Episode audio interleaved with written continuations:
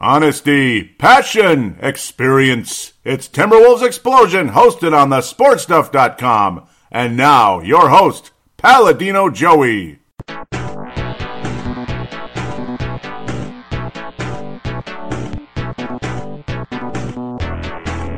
Hello again, Timberwolves fans. Are you ready for the explosion of Timberwolves basketball?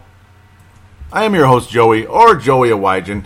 Timberwolves Explosion is available on the sportstuff.com, iTunes, Stitcher, and Double Twist. Great to be back on board once again today. It's wet outside, so let's sneak this sucker in here, especially with the uh, Garnett conversation going on with AP Krawczynski out there, Twitter and Yahoo fame, of course.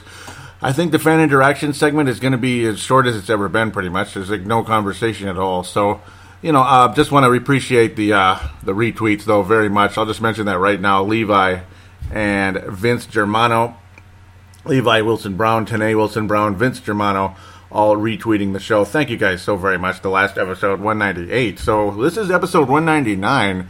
That would mean 200 is the next one. I'm not really thinking of a huge giant production because of being episode 200 or anything, but I'll talk about it a little bit. 200, you know, it's a cool number, but it's not like 500 or something. So we'll see. two, two, uh, we'll we'll see. We'll see if I come up with something. Uh, also, you know, just again, you know, it's a lawn cleanup season, so mm, we'll f- see what's going on. I want to encourage you to join the Twitter, of course, at Wolves Explosion, at Wolves Explosion. The information will be in the, the uh, show description. We'll talk about that at the end of the show. This will be a two segmenter for sure. We'll talk about the playoffs in segment number two. Segment number one is all about Garnett. Is this guy? I don't know. I understand some of his beef, particularly from 2007.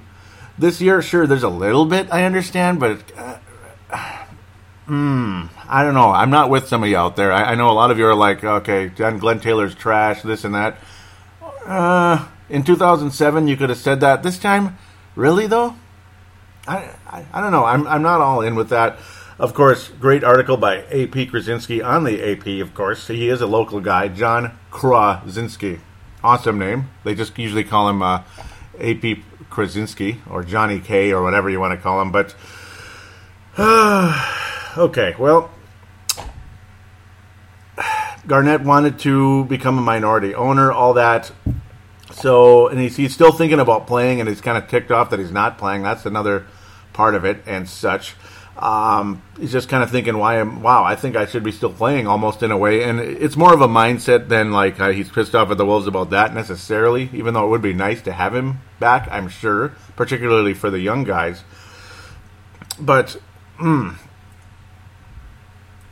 I, I'm, I'm going to have a lot to say about this. Uh, I'm going to try not to go ape crap and make this way too long, but there were circumstances that were unavoidable in this whole situation. Uh, Flip Saunders ultimately promised Kevin Garnett uh, a part of things about being, you know, a minority owner, things like that, possible position in the front office somewhere, somehow, you know, to get some kind of say. But what Garnett's talking about, it sounds like, I don't know, it doesn't sound realistic. It really doesn't.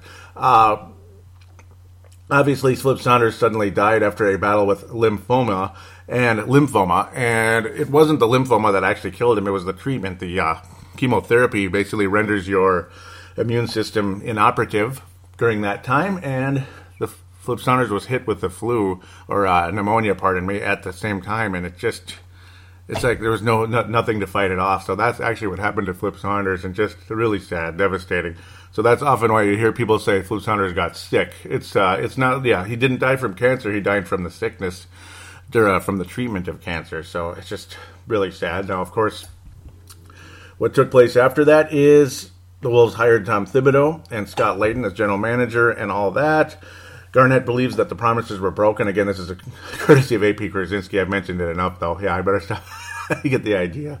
Just kind of excited to get this uh, conversation going. Uh, he believes that promises were broken, and he left last summer with a tense buyout after negotiation with owner Glenn Taylor. Um, his quote is, "I love the young guys," referring to Carl Karl-Anthony Towns, Wiggins, and all that. And he said, "I told Thibs, Thibs that I want Thibs, certainly that I want to work with him, but obviously me and Glenn don't see eye to eye on a lot of things, and that's how it's going to be." Hmm. Um. That's interesting. He also envisioned, Garnett envisioned having a large role in the decision making process, particularly when it came to the move to fire GM Milt Newton and coach Sam Mitchell, Garnett's close friend after last season. I had a feeling it wasn't going to go well, but really, though, I mean, really? You, you, he thought he should have a say on. He, he thought he should have a say on what happens with the front office? Am, am I missing something here? Maybe a little consulting, little conversation, but I mean, I don't know. Um, he thought he should have a. He envisioned having a large role in the decision making process. So suddenly he's going to be the president of basketball. No, I, I did. Flip Saunders envision Kevin Garnett being the president of basketball, or did Flip Saunders envision Flip Saunders being the president of basketball? and Flip Saunders being the head coach in the first place. See, talk is that uh, Garnett's basically been saying that uh, Flip told him that Sam Mitchell would be the head coach and Garnett would have a huge role in the front office. And I, I don't know. I, I don't know if I buy all that. Is, is this real? Uh, did Flip really say this? I'm I'm confused at that. Um, the other part, the other part of the conversation is how Saunders was honored in an emotional service before the team's home opener against Portland last season. Uh, not this current, not this current past season. Uh, says it included a touching video tribute with players, coaches, media members, and others speaking about the impact Saunders had in their lives. One glaring absence was Garnett, mm-hmm, who said he couldn't put a lifetime of friendship into three minutes. He says, "How do you put a time limit on something like that?" And then two, I thought he wasn't celebrated the proper way. You have the high school banners, you have the bleeping hockey banners hanging in the rafters. you couldn't put a flip banner in Target Center someplace the, the Target Center, someplace that we helped build. We established that market. I helped grow that with him. You can't put him in the rafters. Um, so you know, I I agree. There should be a flip banner. I agree with that actually. I don't disagree with that. Um, the video tribute, you know, it was really, really well done, and there was a lot of respect given. So you get upset that you you wanted more than three minutes to talk about. What time limit did you want? That's the question. See, you're being a little too complicated here. I mean, how much time did you want? And I understand you can't put a lifetime into three minutes, but nobody said you had to put the lifetime into three minutes. Just honor the guy for Pete's sake. Don't get pissed off and then completely diss the entire thing. Now, see, do you, do you see the do you see the flaw here that I'm seeing? I mean, you had no part in the video at all. Okay, what what is that doing? What what does that prove? Does that prove anything to you? Because I'm I'm I'm missing the point here. really, you know, really, Kevin, really? Okay. Uh, so he said, I just had problems with how they were shoving this all down our throats. Shoving what down your throats? The young guys, they weren't invested enough uh, to really understand what was going on. I chose to be mute, to be professional, and keep all the negative energy down. There was a bigger message I wanted to tell, but I supported it and just kept my mouth shut. Again, I'm not 100% sure what he's talking about there. I, I really don't know, other than, okay, I understand the young guys don't really understand Flip. They don't really understand what was put together here in the past. Sure, I, I understand that part of it shoving what down our throats, though. I, am not sure about what, what he means by that. Um, seems like you're shoving this down our throats, Kevin. I don't know, shoving your your uh, bitterness to the organization down our throats. I mean, you know, it gets it's. Hmm. Uh, he says uh, he wants the Timberwolves all the best. He talks to KAT, some of the young guys all the time. Hope they can find a special place in commemorating Flip and celebrating him properly. Okay, I mean, I'm not, you know, okay, I'm not against commemorating Flip at all. God bless him. I do think there should be a Flip Saunders uh, banner in the rafters. There should be. Um, I say get that done. I say get that done. I'm completely in agreement with that with that uh, conversation. Uh, it, yep, there's uh, AP Krawczynski continuing saying it remains unclear Garnett what Garnett was promised. Uh, the league rules did prevent Taylor from negotiating any type of ownership stakes with Garnett while he was still playing, and the relationship was already frayed from Garnett's first exit in 2007. This is where it gets interesting uh, when he was traded to Boston. So the bulk of the conversation occurred between Garnett and Saunders, whom Garnett trusted like few others. See, up again a little bit too much. Um, Taylor signed off on the you know eight and a half million a year or so, eight eight point two five million a year in the last two years for Garnett there. He was 16 and a half overall, 39 years old at the time. That's a lot of money, you know. I mean, it's not bad to give to somebody who's, you know, obviously much more of a assistant coach, I would have to say, than a player. But okay, I mean, you know, sure, it's a respect thing, this and that, but I don't know, and, and you can't put a value on this and that. I think some of you are overrating that a little bit, even though, okay, his presence is very much uh, helpful especially defensively. It would have helped a lot. But again, don't go crazy with that all the time. I'm not saying I want him gone, but don't go crazy on saying let's give him like a give him whatever he wants just to be basically around, you know. So that's right. Kind of you know there, there, there's a gray area with that as far as I'm concerned. Um, I'm going to talk about the 2007 exit first, when Glenn Taylor accused Kevin Garnett of tanking. Now, this is where Glenn Taylor dropped the ball. See, I mean, I'm not a Glenn Taylor apologist, but at the same time, I'm not a Garnett apologist. And Glenn Taylor, I'll, I'll, I'll, I'll come back to. I was going to go into what the the 2016 uh, situation with bringing in Thibodeau. I'll, I'll go to that next. But in 2007, when he dropped the ball, saying Garnett was tanking, Garnett never tanked. Okay, Garnett was not a go-to guy that whole point is Garnett was not a go-to guy for this team. He's not a number one scoring option, but he did the, he did a lot of little things and he did a lot of big things defensively. He was still a good he was still a very capable scorer, but was not the guy offensively. No, he's not the guy you give the ball at the end of the game. Sometimes okay, but not all the time. And he'd often give the ball up to the Dean Garretts and Anthony Peelers of the world, which would drive anybody insane if you're a true fan of this game of basketball. Now, again, the dropping the ball and accusing Garnett of tanking, that's way off base. Accusing Garnett of not wanting to be the number one scorer down the stretch of the games would be 100% accurate because I saw it happen four years, four years in a row, every game I watched, pretty much. It, it is what it is. Sometimes he'd be the guy, but not often enough, not very often. And, you know, it's because that's just not who he is. Some people, that's not who they are because he did all this other stuff. It's like, okay, sure, defensive player of the year or candidate for it uh, you know, 20, 10, 5, this and that, you know, an overall two way type of guy. Sure, multifaceted. But again, to accuse him of tanking is, is flat wrong. Uh, Garnett gave his effort every single night, and I will 100% stand by that as a season ticket holder again. Garnett did not dog it ever. Um, in the play in the postseason, or excuse me, the preseason, he took it easy because you're supposed to take it easy in the preseason when you're getting paid, you know, 24 million a year because if he went down with a broken ankle or something, the season's messed up pretty bad. I won't say it's over, but it's damaged, severely damaged. Unless he went down to the ACL, then the season is over. Because, yeah, you're screwed. Because, again, you don't have the number one scoring option. If I was Glenn Taylor or Kevin McHale, but particularly Glenn Taylor, if you're going to say something, I would have three points to make with Garnett. three points to make. Um, well, and at the same time as well, like I said, all the way back on my very first episode, back when Glenn Taylor was talking and he did not mention Garnett tanking, I don't, I don't believe that was the article in the Star Tribune. The very first episode of Timberwolves Explosion, which is now available on iTunes. I don't know if Dylan Richardson did this or if just Hipcast did this, but every single episode in the history of Timberwolves Explosion is now on iTunes, from from 199 to one. Can you believe that? Isn't that cool? This is 199, of course. Duh. Um, that's cool. So you could listen back to that. And I said the same point at the time when Garnett had Garnett had been traded a year ago. They should have brought in. I would have aggressively pursued bringing in a number one scoring option at best possible. I mean, you got to try somehow, some way to get it through trade, particularly free agency, whatever, if humanly possible, free agency. That's the other problem with Garnett was the stupid salary cap problem. Again, that's another point I'm going to get to at some point down the road here. But the situation uh, there is during the course of Garnett's time on this team, you needed a number one scoring option or at least a fourth quarter, you know, killer, which you did have with Sam Cassell for one year. It should have been longer than one year, but it was one year.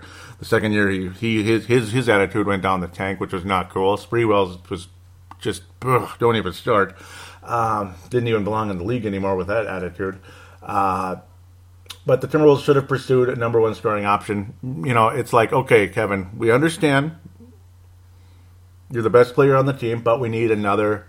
We need a guy to help you out who can you know, who could carry the scoring load a bit more, a bit more than you. So you're not counted on to do literally everything. So there you go. Now you got yourself a great team, and that's why the Wolves had their great season in 03-04. They won 58 games. They could have won 65 the way they were going, if not for a, a cold stretch going on uh, in the later stages of that season. It was too bad, kind of like the Wild, like in March, like the Wild this year. Oh, you know, best season in the franchise history by a mile for the Wolves, and the Wolves, the Wild, slightly best season. It could have been by a mile, but again, the March swoon is what hurt both of these clubs. Um, but yes, to have that number one scoring option, or at least a clutch guy for the fourth quarter, who can really, really help this team, which Marbury was supposed to be in the at the in the get go. He would have been a higher scorer than Garnett. Um, then, then there you go. That's the perfect combination. But when it got to that point in point, 2007, Kevin Garnett was 31 years old already. There's three points here. You don't come up. You, you don't go on until Garnett he's tanking, because that was just you just that's the last thing you tell Kevin Garnett is that he's tanking. It's like he's saying, "Screw this, I don't care." Let, you know, let's get a draft pick. you know, I'm sure he would have liked a nice draft pick if McHale was a little better at drafting, but that didn't help either. Um, all three of those guys are at fault for different things. Garnett's contract hurt the team in a big way, and that's finally leading to the three major points here that I would uh, consult Kevin Garnett about in the 2007 trade with for Al Jefferson or whoever, Al Horford, if we traded with the Hawks, or God knows after that.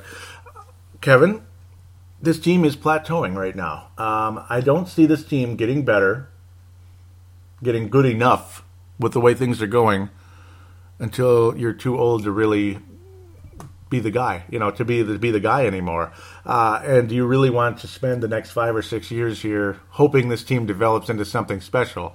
And then you're too old and you're struggling out there and you're frustrated. And again, there's no guarantee that this team will ever get to the level we want it to. We want it to. And again, then you're too old, kind of like Patrick Ewing with the Knicks, this and that. And then it's just a big bummer.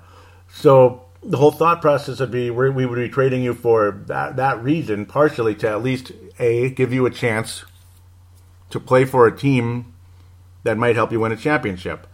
And again, we're plateauing here, so there's no guarantee this is going to get better. Again, we'll be too good to get a great draft pick, and it, that will slow the process down to God knows. And then you'll just get older, and we'll be stuck at 41 and 41 for the rest of eternity until you're too old and then we really stink and then I can't even I would hate to see his career end that way.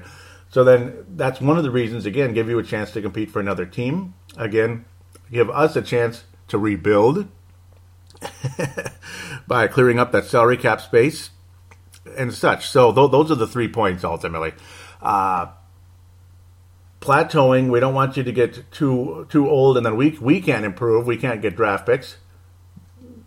B, we clear up the cap space, and C, you get a chance to compete with a team right now, right now, and that's exactly what took place there. That was the that that's what I would approach Kevin Garnett with.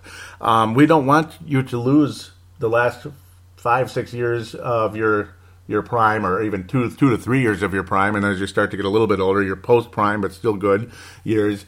You know, we don't want to see you suffer here with a 41 win team. So here's an opportunity, and here's an opportunity for us to not only rebuild, but again to clear the cap space as well, and again to help you have a chance to compete. So those are the three points really put together. Uh, when you when you talk to Kevin Garnett about uh, trading him, and that would be the reason. And it, again, it's it's to help you and to help us. It's definitely nothing personal. It's not about lack of loyalty. Um, we, we would be helping each other we don't want to see your career wasted. And that, I was very happy for Kevin Garnett when he went to Boston and won a championship. I was happy for the for the, the possibility that the Wolves could clear the cap space and then also get get you know higher draft picks with a worse record because you're starting over. It gives us a chance to start over rather than just kind of try to force our way to mediocrity for the next five seven years. So ultimately, things were not managed well after that anyway, and that's on management unfortunately. But with a good team, sometimes you're able to pick things back up right away. Unfortunately, the Wolves weren't able to do that. But ultimately, eh, you know, just imagining myself in charge, I would hope me and whoever is under me would do a better job putting the blueprints together uh, a little better than things were. So I don't know, but I'm just making that up. I'm just imagining me, but as, as the owner. Um, but I don't know. I'm got to step out of myself on that one because who who knows what I'd be like. But I would give it everything I got. I got to tell you that um, without being too crazy. But that would be that would have been my approach. Not about he was tanking and this and that. I, I wouldn't say any of that. I would say thank you very much for the effort you've brought this team. If I think secretly think Kevin Garnett's a pain in the ass behind the scenes, I'll just keep that to myself. Maybe say that say that to whoever, but not to his face, not to the media. You know, it, it, whatever. Uh, if he was quote unquote tanking, maybe because he didn't want to get hurt, and maybe because it was obviously again it looked like the team was tanking when Mark Madsen's jacking up three pointers at the end of the game so we could make sure we don't uh, be too high and end up giving the Clippers the protected pick, which we then used on, who, what was it, Rashad McCants anyway. Ooh, Rashad McCants. Or was it Randy Foye? Ooh, ooh, ooh. You know, like none of those worked out too great. But it is what it is. So, kind of point made there about 2007. Um, give Garnett a chance to go to a competitive team, give us a chance to clear our salary cap, give us a chance to rebuild and start over, to start over from scratch. And with, we wish, better management than it ended up being as we're still re, re, re, re, re, re, rebuilding. And I think Flip Saunders got it right. Unfortunately, his death was completely unexpected, which you would hope would be for a guy who was only 60 years old. And uh, yeah, unfortunately, things went the way they have. Um, Glenn Taylor had, as we come back to forward up to 2016 17, Glenn Taylor had to be aggressive to bring in a face of the franchise as a coach, as a president of basketball operations. Kevin Garnett is not ready to be a president of basketball operations. What would Kevin Garnett's role have been under Flip Saunders? Would he have been the vice president of basketball? I'm not sure. Um, I'm not sure. It's possible because Kevin McHale was vice president of basketball, a former player. It didn't take too long for him to move up into the front office and all that. Um, I don't know. It seemed like Garnett's attitude's a little different than McHale's, though.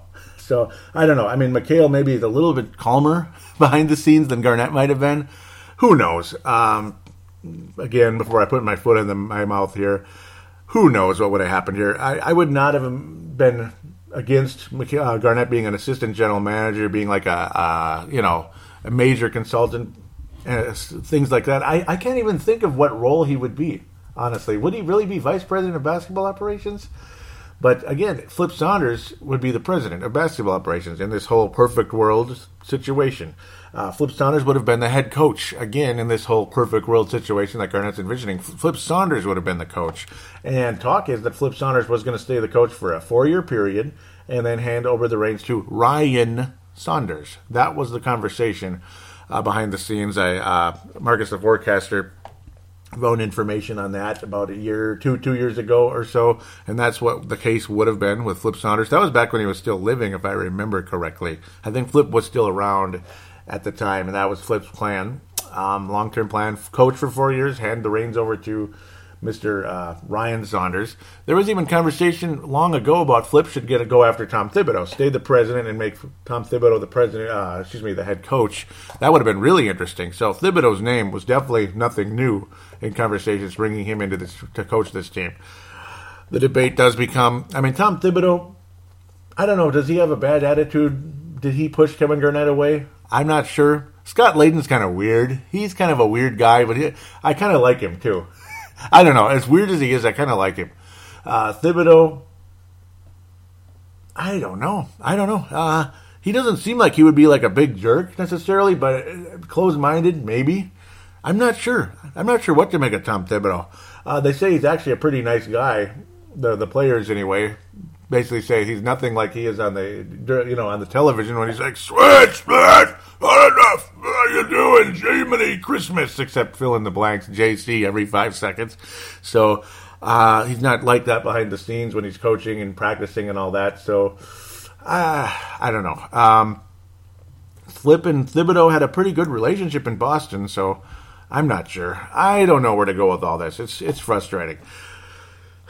I don't think Kevin Garnett was treated unfairly here. Uh, I think the unfairity, the most unfair thing of this of the whole of the whole cyclone uh, mesocyclone of information here is, well, life is life. Life itself is not fair.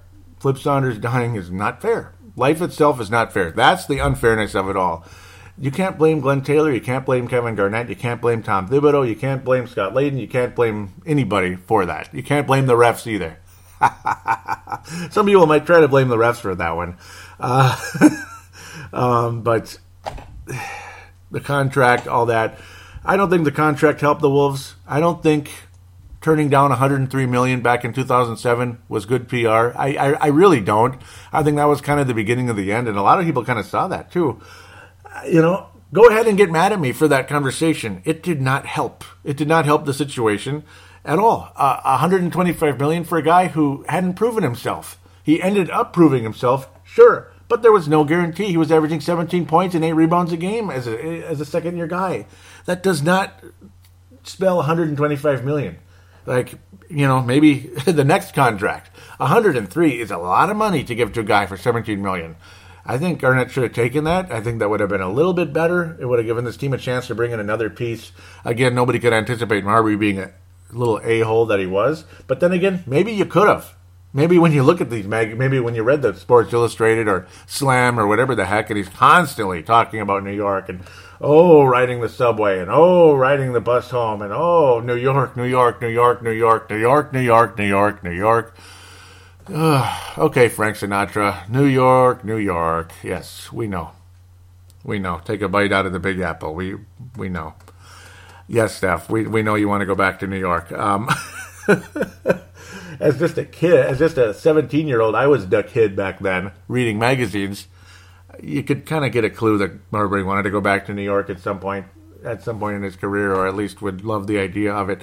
Um, but damn, that was a that was a nice group of players, and unfortunately, that's that was the result. And Garnett's contract then started to get in the way because see, at the time, Garnett's contract wouldn't have been as much in the way when you already have Stephon Marbury. Maybe you need to bring in a third option because Tom Gugliotta wasn't going to last forever.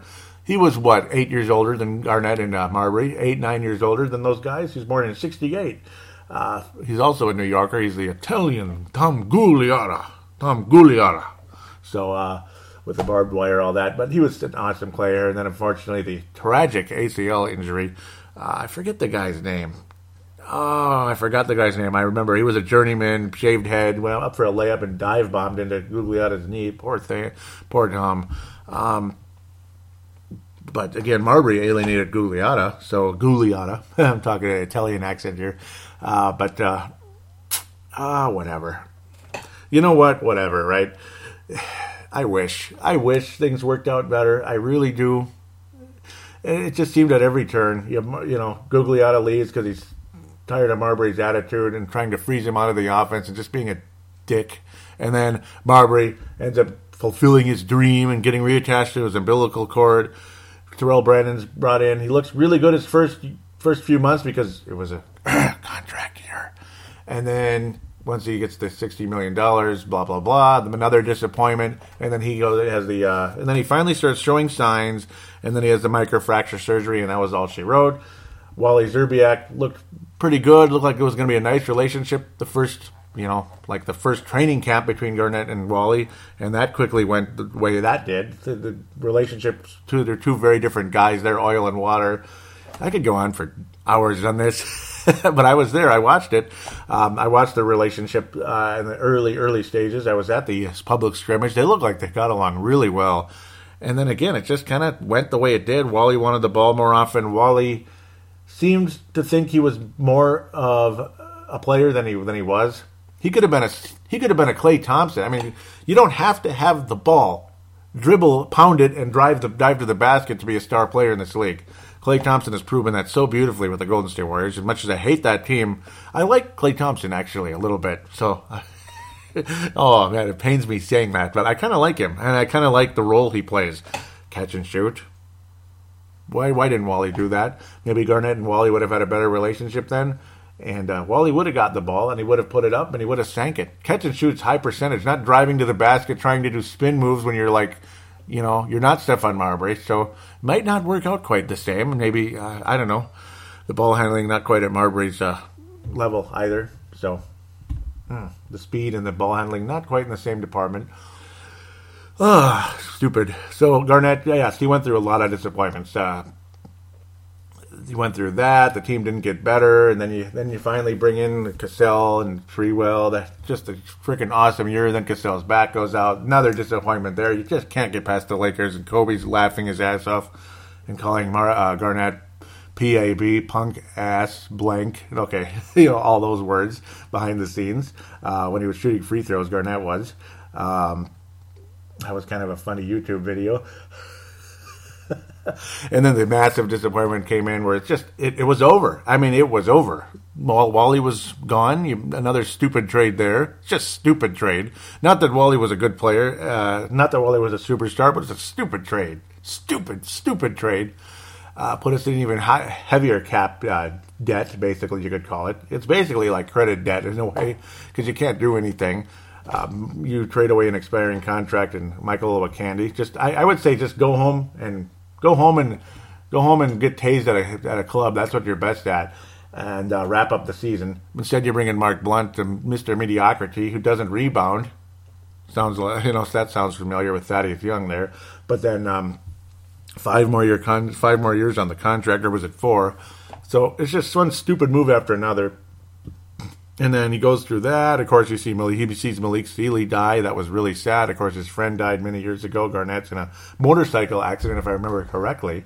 Um, and then Flip, Flip, he comes back. He gets to see Flip again, works with Flip again, and then Flip dies. It's just so. I mean, I, I feel for Garnett. I sympathize with a lot of the crap that happened to the poor guy, but at least he got to go to Boston and had a hell of a time there for about four years there. That was fun. It was beautiful, and Glenn Taylor just ease up on the tanking talk, ease up on the stupid contracts to Joe Smith and, and uh, Trenton Hassell. Again, those were partially Garnett's fault. In fact, they were Garnett's fault in a lot of ways. Um, no, no, they weren't Garnett's fault in terms of the contracts, but they were Garnett's fault in terms of like you know con- wanting certain guys here and getting pissed off if they weren't here. Um, the Bulls were a little different about it with Jordan. You, sometimes you can't always bring guys in. So again, I guess at the end of the day, that's management in a sense. Um, it's kind of both of them, though. I'd have to say. I would say it's kind of kind of both of them, but then again, management with the stupid contracts, that's where you get screwed. So, uh, okay, before I twist and turn this conversation any longer, let's wrap this up and talk about the postseason.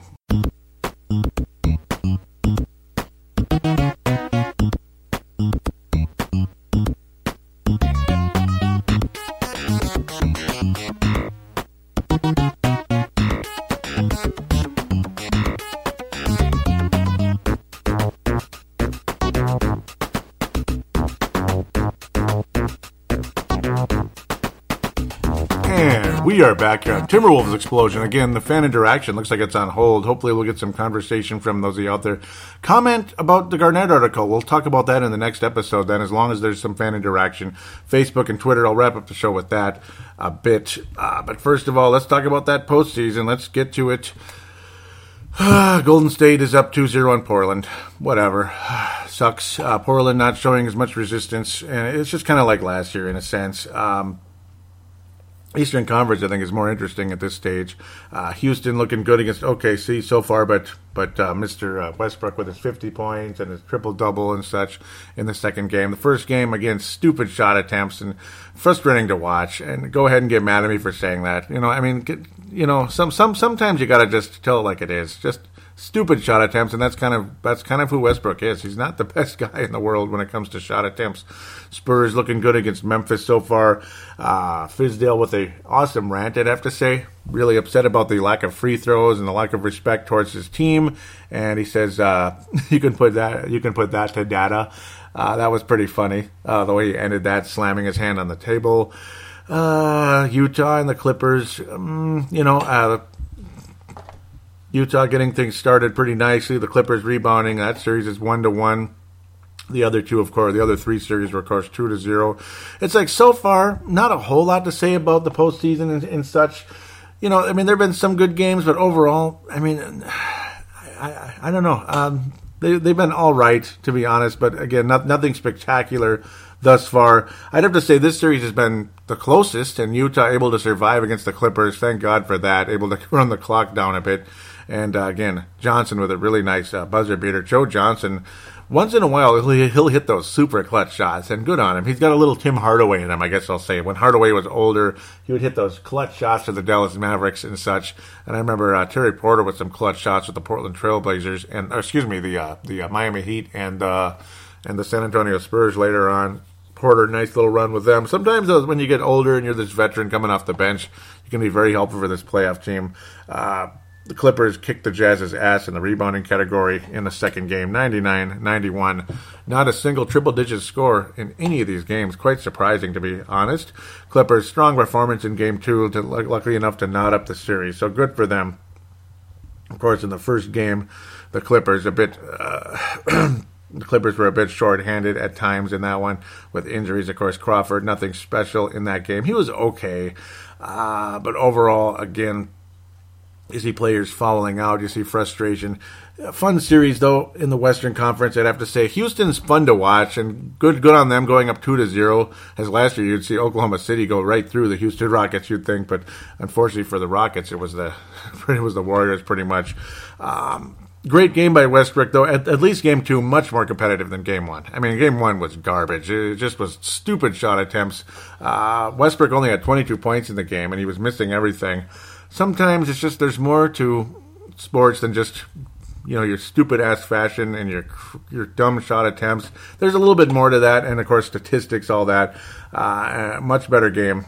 Game two. This was probably the most entertaining game of the entire postseason to this point. Uh, Chicago, what the hell's going on over there? what the hell's going on with the Chicago Bulls and the Boston Celtics? I mean, Brad Stevens, is this guy ever going to get out of the first round?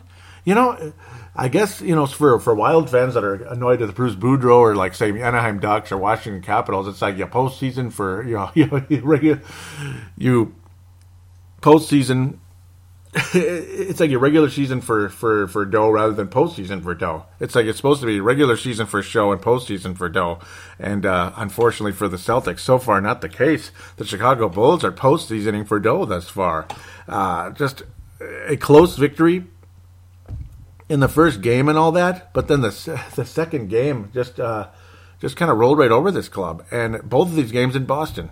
Not a good way to start off your your postseason, uh, Boston. Not not at all. Uh, nice clutch job by the Bulls in the first game. Uh, Jimmy Butler's been awesome. Rajon Rondo was really good in the second game, just awesome. Uh, almost had a triple double. Uh, but that first game, you know, a very strong overall performance by Jimmy Butler, 30 points and such. Rondo's still solid. And now you're seeing what Rajon Rondo's value is. This time he's not getting ejected. This time he's not suspended or, or you know suspended by the team or sent home by the team like Dallas last year.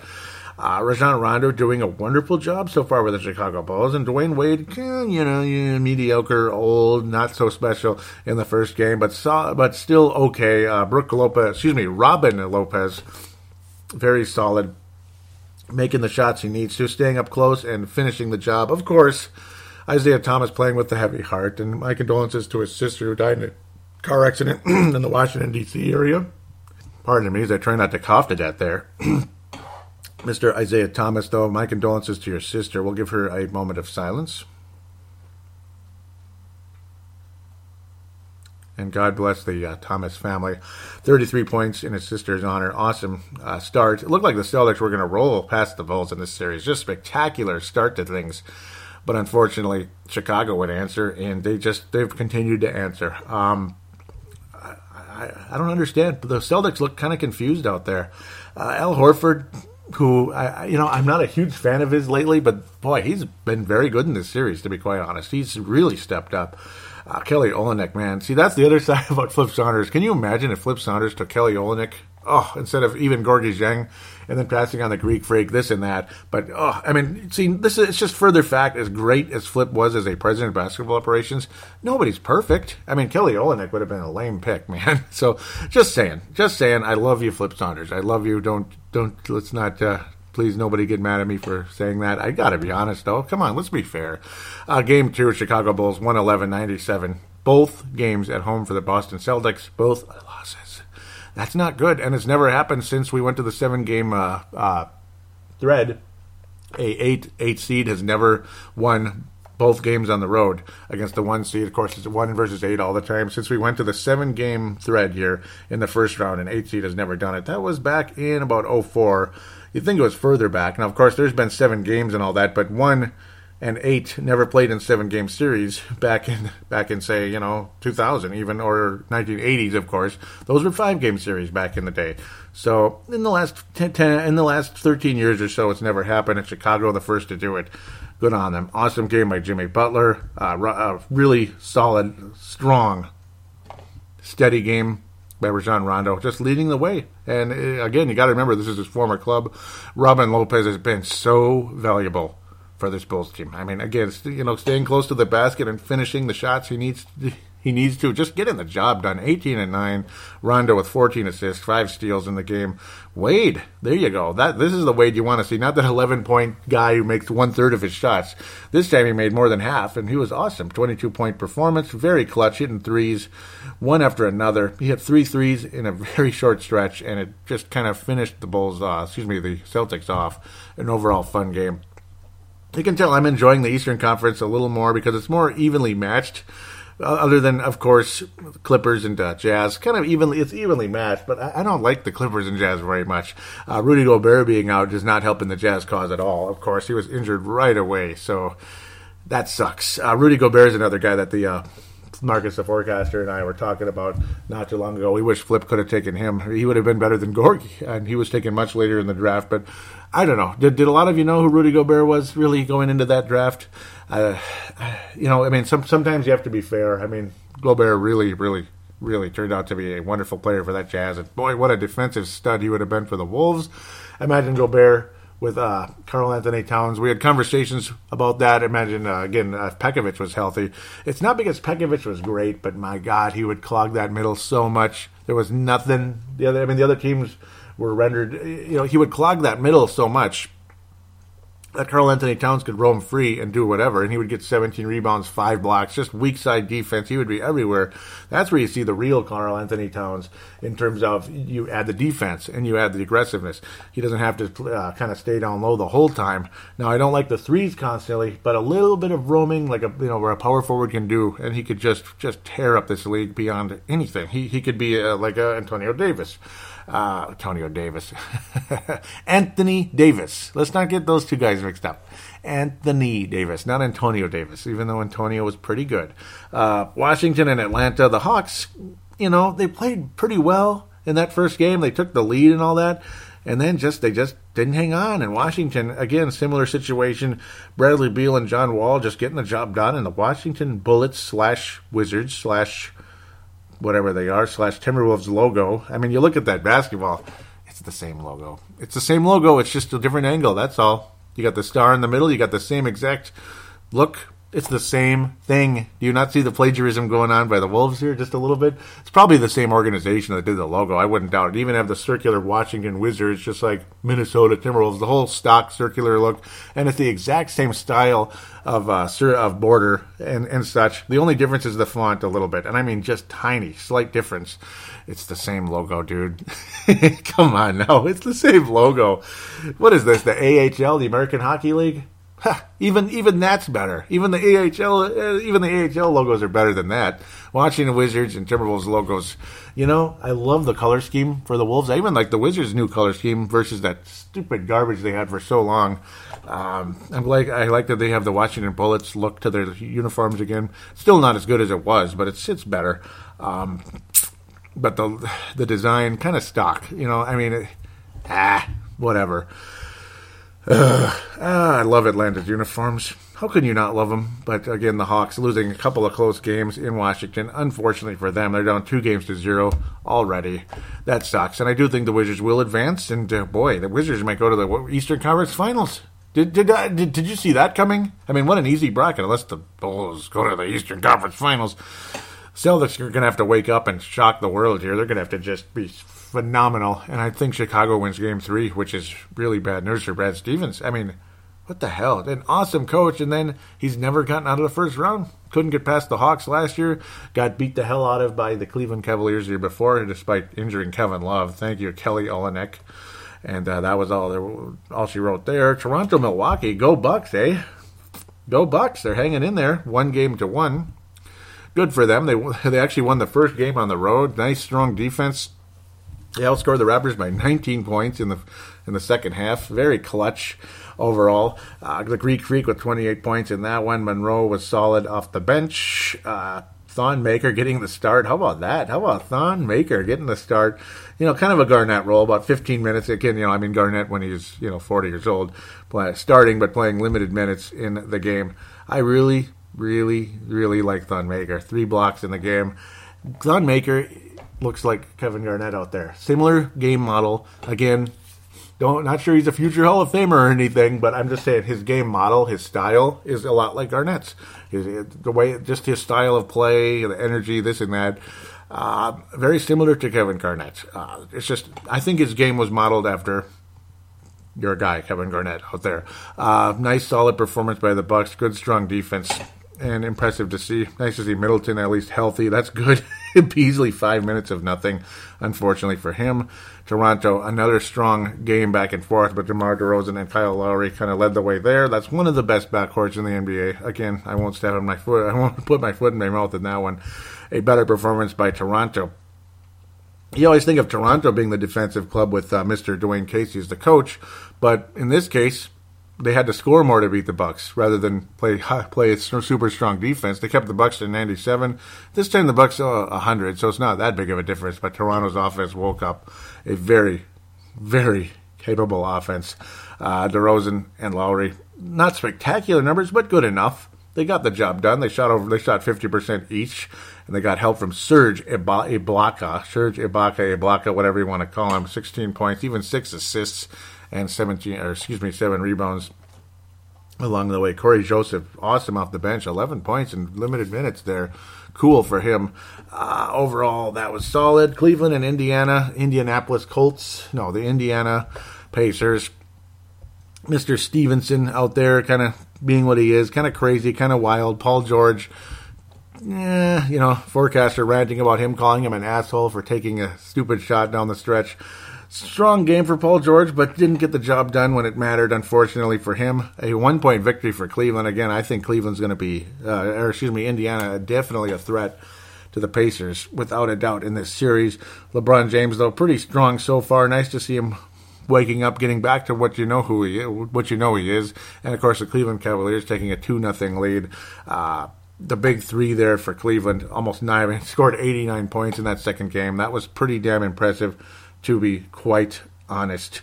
Uh, overall, just a awesome game by the Cleveland Cavaliers. Again, 89 points between that big three there. Paul George, another huge night, 32 points. Kept the Pacers in it the whole night, but boy, Kyrie Irving, 37 points, just scorching the net. Um, man, almost 60% from the floor. What a night for Kyrie Irving. 4 of 10 from three point range. That's the only reason his field goal percentage is below 60. Uh, Kevin Love, wow, awesome. I mean, he only only attempted seven shots, still managed to get 27 points, and he made all of his free throws. That is pretty freaking cool for Kevin Love, anyway. Uh, overall, strong game by these guys, and good job to the Cavs at least taking a two nothing lead. They're lucky to have it because they almost blew that first game. To be quite honest with you. Uh, so that's pretty much all she wrote for the postseason at this stage. Let's wrap this show up We'll have more to talk about the postseason as it gets more and more interesting in that Western Conference. The second round is going to be a lot better than the first, I got to say. The Eastern Conference is it's just more interesting right now. And again, the West is going to get real interesting come second round, especially Houston and San Antonio. Um, the Eastern Conference, I like the Eastern Conference. Um, I kind of wish the Wolves were over there, and Flip always wanted the Wolves over there too. Would have been kind of fun with the Pacers, Bulls, Bucks. Would have been kind of you know, closer rivals instead of like you know Portland and such. That's kind of far away. I don't know, and I hate Portland anyway. So. oh boy. Well, well, well. Again, not really anything in the fan interaction. Just want to appreciate the retweets from Tene and uh, Levi Wilson Brown, Vince Germano. Thank you guys so much. Again, the next episode will be episode 200. Maybe I'll reminisce a teeny tiny bit. And of course, really cool. Do check out the old shows. For those of you curious how me and Marcus used to sound years ago, episode number two. You can go all the way back to episode number two. The audio sucked the first year or so for Timberwolves Explosion, but by August 2009, That's when I got the new, like a real microphone rather than a cheap little thing, and the audio improved dramatically after that. Of course, also Marcus the Forecaster kind enough to help me out with a extremely good sound card at the time. Uh, that was awesome. Um, got things rolling in a good direction. But every single episode on there, check out State of the Timberwolves 2010. If you you know you just want something classic, you want to hear me and Marcus at our absolute best years ago. State of the Timberwolves uh, 2010. That was episode 58. So yeah, literally 58. So look look that up. It's so much fun. Awesome conversation there. So many good episodes with me and Marcus in the past. Hope to get him back again. Uh, no conversation from him yet about what Garnett had to say. Hopefully, by the next episode, which could be in a couple of days, for all we know, we'll conversate with those out there in fan interaction, get a little more interact, a little more conversation with you guys. How to get there? Well, that's facebook.com forward slash Timberwolves Explosion, facebook.com forward slash Timberwolves Explosion. For Twitter, it's at Wolves Explosion because Timberwolves doesn't fit. Give that a follow. Give the Facebook page a like. And after that, it's Flip's Army. Look up Flip's Army, conversate on there, maybe talk about Garnett. I'm sure you're going to get, if you're on my side of things, you might get a little backlash from people on there. But you know what? That's called conversation. Whatever. I'm not going to let let it. Uh, I'm not going to a let it change my mind necessarily. I can conversate with somebody and I have an open mind, but I'm not going to let them force me into saying uh, Garnett was wronged big time both times. In 2007, he was a little bit. I think the conversation was a little stupid by Glenn Taylor there. Uh, second time around, whatever. I mean, life's not fair. It's really not. You know, there's nothing fair about it. Uh, but yeah, uh, look up Flip's Army. I'm changing the conversation here. Flip's Army, look that up on there. Uh, Trevor Wickerin, the founder of that page, kind enough to let me post on the page look, uh, links to Timberwolves Explosion Thank you very much. Give that a like and follow as well. The phone lines 209 736 7877 209 736 7877 it is a voicemail do treat it as such mention you're calling in for timberwolves explosion do your statement shout out comment question and opine your voice will be on with mine pun not intended but uh, whatever it worked great uh, multiple ways to get on there's the call now button which transfers you to the same number via Facebook Messenger, 100% free regardless where you're from in the planet. If you're from Mars, well, as long as you have Wi-Fi connection, you'll still get in. So hop on board, uh, Marvin. Marvin Martian, hop on board. Calling it Emerald's Explosion. Hmm. Kevin Garnett. Joey, you're, you're kind of wrong with this one. Hmm. So, yeah, over in Mars, we love the Timberwolves. Yes. So, yes, Marvin, you're more than welcome to call in. I know Marvin listens, so please call in uh, if you could anytime. Just use the call now button, or you could even send an audio submission. Again, long as you have Wi-Fi. Audacity, you could go that route with your podcasting microphone if you're a podcaster out there. Or, of course, there's the free uh, audio recorder on any smart device iPad, iPhone, Android, uh, Samsung tablet, whatever the hell it is. They're, hundred, they're always free on there. It just you can keep it to anywhere from you know there's no limit on it but please don't make it like an hour long or anything. But uh, it's fun. You can go up to five minutes or so and if it's a premium episode like state of the timberwolves or something you could make it longer particularly Tene Brown's got the green light vince germano hank mccoy you guys all have the green light for that. Marcus the forecaster has the green light too if he ever calls in. Um, or just kind of submits audio that type of thing. Email it to paladino live at yahoo.com paladino live at yahoo.com all this information will be in the show description. Final thing, please do give Timberwolves Explosion a positive rating on iTunes. I greatly appreciate it just so much. Please give us a positive rating on iTunes. I will give you a big thank you on air. And uh, there you go. Thanks again, guys. We'll be back next week. Please don't hate me for what I said about Garnett. I got to be honest. I got to give you the full story, the full honesty. And you're welcome to your opinion. I'm not going to hate you. I mean, Again, especially in 2007, yeah, you get the idea. Glenn Taylor was wrong. This time around, I, uh, maybe it could have been handled a little bit smoother, but that's about as far as I'm going to go. Until next time, we'll be. I'm going to wish you all a nice spring. Keep keep it coming. Hopefully, a week or less, we'll be back on the air. Maybe two weeks tops.